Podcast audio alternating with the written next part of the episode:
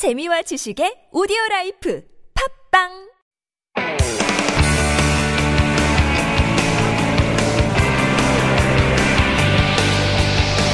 From the latest headlines to conversations about the trends and shifts that shape society at large, explore what makes living in Korea interesting with Life Abroad on TBS EFM.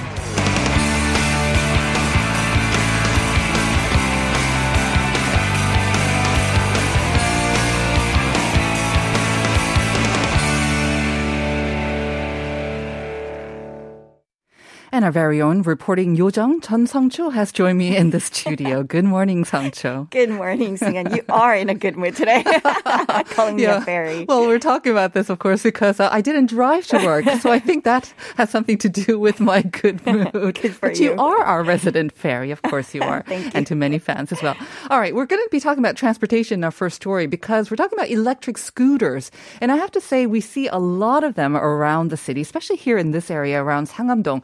But before, I thought a lot more people were actually using them. Now I see, I think, a lot of just scooters lying around and they're not being used that much. Right. And it might be something to do with the stricter regulations that Seoul City introduced. And the companies that operate these scooters, they are complaining about this. They're saying they're having a hard time operating. You're exactly right. So this year, the Seoul government strengthened related regulations so that people can enjoy electric scooters around the city in a safe manner, I guess. There's a new mandatory helmet policy and stricter enforcement on illegal parking. But startups are complaining that they're struggling to keep their businesses afloat. So for instance, there's a global e-scooter sharing company called Wind. They're headquartered in Germany. They decided to withdraw their operation in Seoul last week, just after 2 years of operating here. An official from the company said its ridership plummeted 70%. With the new regulations? With the new regulations. And a number of local startups are either closing down their businesses or scaling down because their sales halved after the stricter regulations. So tell us more about the regulations. You mentioned the helmets and the stricter enforcement on legal parking as well. Tell us more details. Right. To tell you about the mandatory helmet policy, the whole point of using their services is to be able to hop and off anytime, right, for the users. But it's cumbersome for people to carry around helmets, so it's not really a realistic policy. Those riding the scooters without a helmet are also subject to a fine of 20,000 Korean won. And I have to say, most people that I see do not have helmets on. So that's why many companies are urging the government to lift the helmet restriction and instead lower the maximum speed that the scooters can travel at so that they can enjoy the scooter, riding the scooters without the helmet, but I guess, in a safer manner.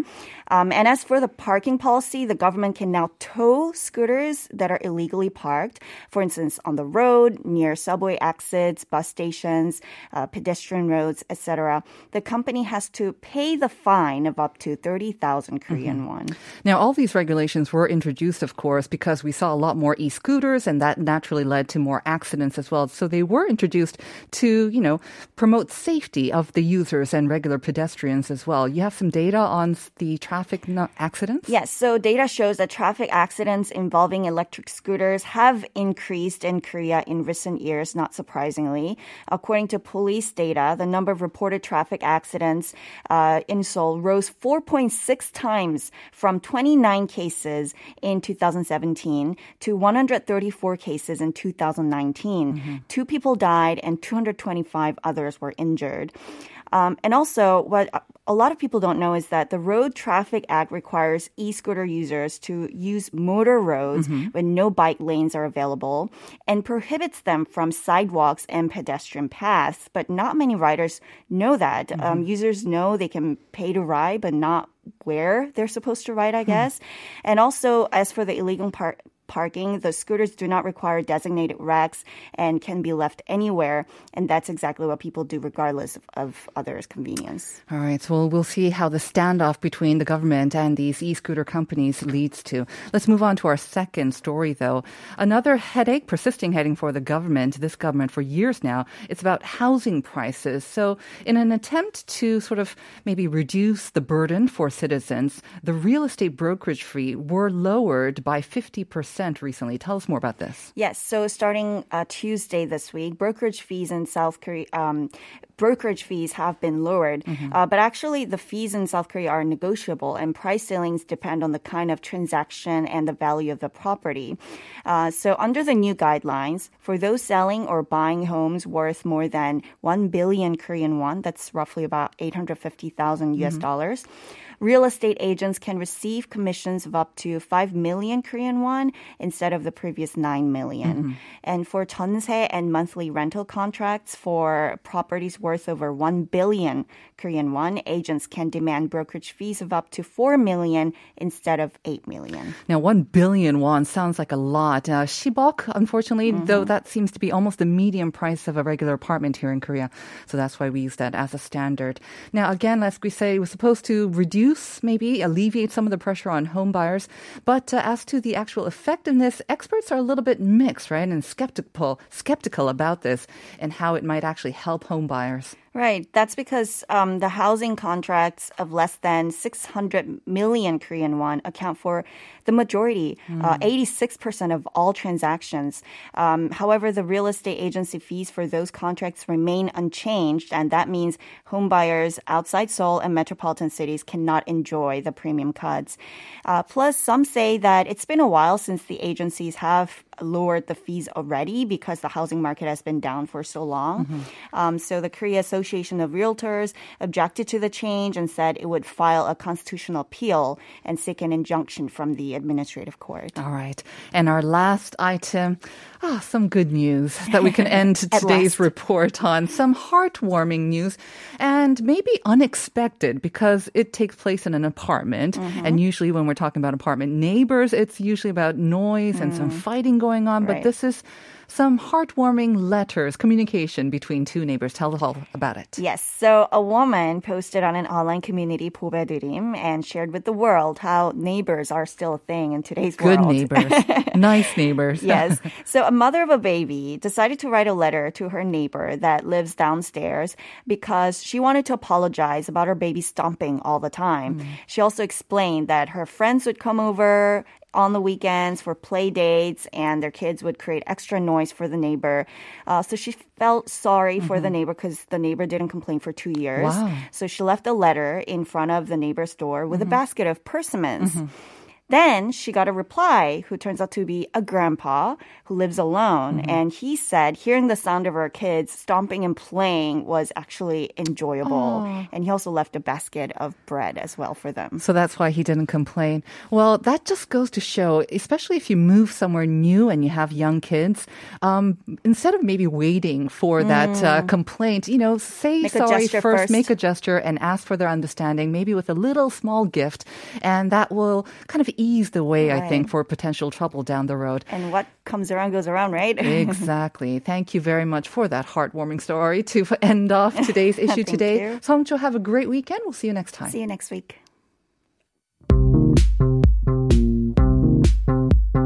Do you have questions about life in Korea? Send us your opinions and feedback anytime during the show. Simply text us at #1013 for 51 per message, or chat with our team while you stream us live on the TBS EFM app or YouTube.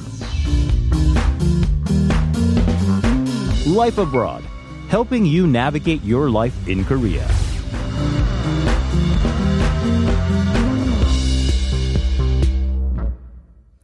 And we are back with Korea Unveiled. As the weekend approaches, I know that you're all probably wishing that you can travel somewhere, maybe actually travel, or you're planning to travel.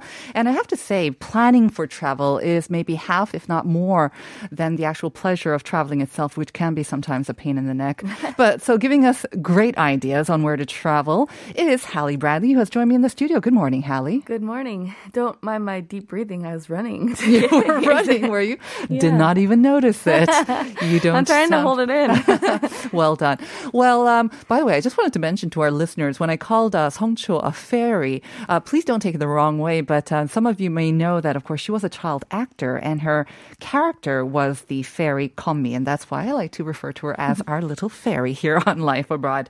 But Hallie, of course, is our travel expert, and we're going to be exploring Jeju. Yes, I mean, everyone's been there, probably. Most people have been there anyways, maybe multiple times, but it just keeps giving up more and more new places to explore. So we're going to be exploring some of those new spots with Hallie. But before that, let me remind our listeners about the question of the day.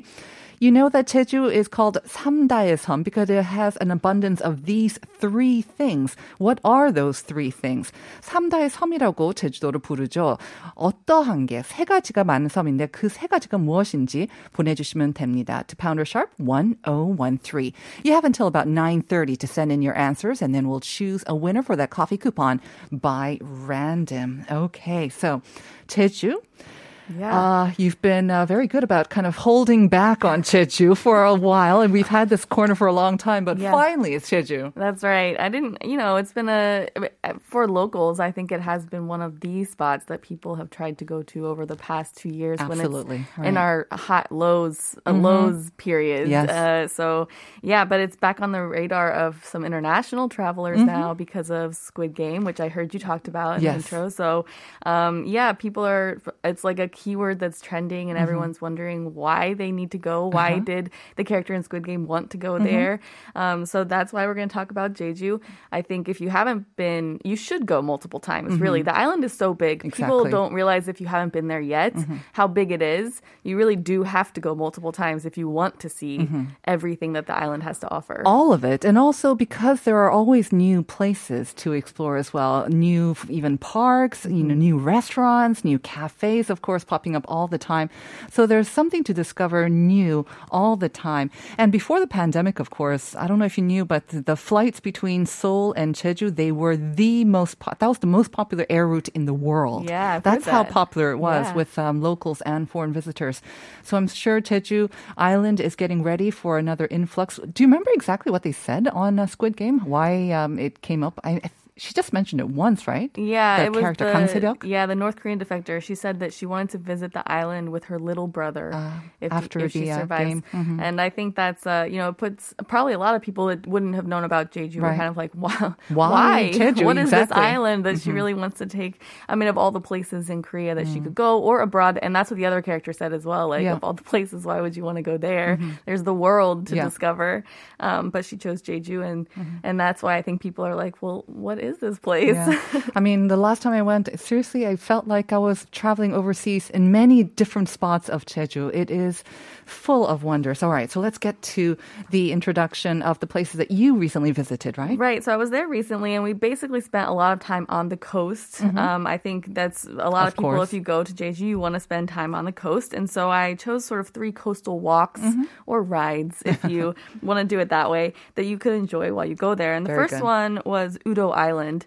So you've actually just gone to Jeju Island. Now you're going to go a little bit further to Udo Island, but it's really little bit. Yeah, I heard great things about this island. It was kind of forgotten for many travelers before, but now it's like really emerging as the hotspot. It is. Well, and they're making it so easy to get to and to travel around as well. So one thing, again, like if you're going to plan to travel to Jeju, you need to really know what you want to do and which quadrant of Jeju it's in. So Udo Island is off the east coast of Jeju, so you'd want to stay on the eastern end. If you stay on the western side of Jeju, you will not be able to enjoy a day trip to Udo. It's just way too far. It takes hours just to get to the other side, right? It does, absolutely. So stay on the east side, and then you're going to want to get a morning ferry out to this island. The ferries are really not that long, less than 10 minutes or so, but they run all day, every half hour, and you want to make sure you also get back in time so you're not stuck on the island. Well, you could stay there. You can. Course. There are absolutely places to stay, but you'd have to book that. Exactly. So if you don't have anything booked, make sure you get that last returning one because you will want to stay there all day. Once you arrive on the island, they have it set up so that there are places to rent bicycles. There are also places to rent electric bikes if you don't want to do all the pedaling around. And then there's also a shuttle bus that will take you all around. And it comes every 30 minutes to each stop. So it's not big enough that you want to have a car and you don't have to actually drive around Udo, right? They don't actually let you bring a car. Oh, very good. They have restrictions on a few people can bring cars, but it's that's actually great to know. Yeah, it's better if you know. Exactly. Though. Like even if you have the option to, don't do it. The roads are narrow and there's a lot of people zipping around on those electric bikes. So you don't want to drive anyway.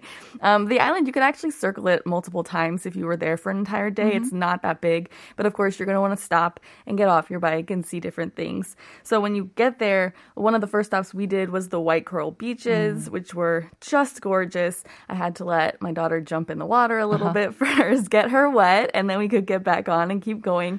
There's also black rock cliffs, and there's caves in those as well. And if the water's low enough, it was too high when we went, you can go into the caves. There's a boat that takes you in one, and one of them you can walk into. But again, you have to be aware of the tides. If you want to try to do that, just ask the locals. They'll tell you. A lot to see on Udo. I did not know. I thought it was just kind of a far-off little island, you know, maybe a miniature, maybe less crowded version of the main island, Jeju, but not really. I mean, it has its own kind of charm, doesn't it? Its own little, a whole little ecosystem that's going on there. There is a new botanical garden that's there. Yeah, and that's, we actually found Pink Muley there, which I talked about a little while ago. It was quite a surprise. There were not that many people at the botanical garden because I think it's still a bit like a growing place that people are learning about. And everyone mostly circles the outside of the island. So, and you have to eat peanut ice cream, I'll tell you, when you get there. I thought it was like jjajangmyeon or something, when some noodles were famous on the island as well. Peanut ice cream. I can go for that. Okay, so Udo is definitely a day trip. You'd want to spend like the whole day there, I guess, We spent the whole day, and I mean, I could have spent longer. It was really nice. All right, returning back to the main island, there's a path, of course. I mean, the Jeju Olle is so famous, and I know so many people who've actually spent some time to just do the entire thing. But not often can you do that, so you want to just pick out certain spots, and you're going to introduce a couple of them? Right. I had read that if you wanted to do the whole thing, it takes about 2 weeks. Yes. Focused effort there. And again, you have to be really careful of the weather and maybe not do it by yourself as well. Right. But we did a part. There's a part of the Jeju Oregyo 20, and I'll say a part because it's not the whole thing. A part of it, which is the Kim Young Metal Craft Mural Path. What? That's a lot. It's a metal craft, but it's also a mural path? Kind of, yeah. So it's a mix of metal artworks and murals. So they place the metal craft on the murals? So they're separate, yeah. Okay. All right. So they're separate artworks that are along the half of this path. So the mural path makes up only half. The actual path itself is about 17, the Jeju Olegil is 17.6 kilometers. In total. We certainly did not walk that with a 6-year-old. This one is only, it's a pretty bit less than half of that. Okay. So we walked for about an hour and a half, which is pretty good for her. You start, it's easy to remember because you start at the Kim Young Port and you end at Kim Young Beach. Nice. Okay. So if you just walk the entire coastal route between there, you can't miss any of the artworks. And how long did this take if you start from the port to the beach? 1 to 2 hours. That's a good length. Yeah, that's and we kind length, of meandered as well, so you have time to meander there. There's also restaurants and cafes that are at the beach at the end, so it's a nice place to end if you want to. The metalworks depict Jeju life, the local women diet, that you often hear about, and a lot of Jeju culture. So you'll see whale metalworks and the henya, and yeah, it's really beautiful. It was really nice for us to just see something a little bit different and gave my daughter goals. I'm not just walking. I'm looking for the next artwork. Okay. So. Max, our producer, just pulled up some photos of some of the murals. And when we think of murals, they're usually like super, super colorful, right? And you have some colorful works, but I think, like you said, there's some metal works that have been kind of grafted or kind of installed on the walls of these buildings. So it's much more sort of kind of monotone or monochrome, but striking in their own way as well. So it's a different type of a mural that you might be used to. But again, makes for some beautiful photos. And like you say, it's part of the fun. It's just like kind of meandering and seeing how many more that you can discover, right? That's right. Gorgeous. It's something a little bit different. And if you want to look, there's a really great resources online for understanding the whole Jeju Olegil and what you can see along the way. This one just drew us because it's something a little artistic, but outside. So I highly recommend that if you are interested in a coastal walk on Jeju. Right. I love, there's quite a few depicting the famous pigs of Jeju as well. Very, very cute. Yeah. So we'll see the pigs on the murals and have some pigs for dinner. I mean, some pork for dinner. That sounds a little bit better, doesn't it? All right. What's another one that you wanted to mention? So the last coastal walk is the Yongmori Coast. This is Dragon's Head Cliffs. It's another really beautiful place. This one, you need to be careful if you go. There's no railings along it, and you're literally walking on the cliffside next to the ocean, and so it can be slippery. And with a 6-year-old? Yeah. I took her. So, yeah, you need to be careful on this one. But they actually close it when the tide is high, obviously. They only let people out there when the tide is low, and it is safe to go out there. You just want to be aware, and even for clumsy people as well. It's just slippery, so just be prepared for that. The high rock walls, though, are 30 to 50 meters tall, and they're this sort of the stratified rock that ebbs and curves around the coast. So it's really special to get up close to it, because a lot of places on Jeju, when you look at cliffs, you're standing up above them and you're looking down at them. Right. This is one of the few places that you can get really close and see them for yourself and just enjoy, like, the, it's just such a unique place, really. And again, the photos that we're seeing on the screen that Max have pulled up for us, if you go on a beautiful sunny day, you see that, you know, it'll be much drier, so less kind of treacherous and slippery to walk around, but also the waters, when they are blue and then they're kind of reflecting the blue of the sky, it makes for some gorgeous, gorgeous photos as well. So the emerald or the blue of the water with the blue of the skies, it's really, really gorgeous. I'm not sure if I think from, is it above or the dragon's head? You're supposed to be able to see it in the sort of formation of it. But even if you don't see it, it's pretty stunning anyways. And we talked about that before. There's always rocks like that. You're always supposed to see something. So just pretend you did. Right. It's fine. And you know what I love about Jeju as well? Wherever you go, you'll sometimes spot these henyo, you know, selling their fresh catch. That's right. And here's one of those places. And when the tide is low and people are out there, there will be women out there that are also selling seafood. So if you have the time, take a seat, enjoy the view, the waves that are splashing up on the rocks, and have a little fresh seafood. Yes, and help out the henyo as well, because of course, you know, their main income comes from tourists, but with a fall in tourists as well, this would be a great way to help them out. It could be a little bit pricier than what you get at the bigger restaurants, but it's for a good cause. And of course, it's from henyo. They handpicked it, and you've got the stunning views right in front. I will add, though, this walk was actually longer than we expected. It didn't seem like it would be that long, and once you're out there, you really can't go, like, you can't just stop, because you're stuck on the other side of the cliffs. See. So be prepared for that. Obviously, you can get out and then just kind of turn around if you want to go back at some point. But we were out there for over an hour. An hour or two. Okay. Yeah. So you want to just think about that. If you have kids, like, there's a bathroom right before you get on and off. Let them go. Very good tips. Thank you so much for introducing us to some well-known and also some less well-known parts of Jeju. I can't wait for my next trip as well. You need to go soon. All right. Thanks so much, Hallie. We'll see you next week. And we're going to be back with part 2, so don't go away.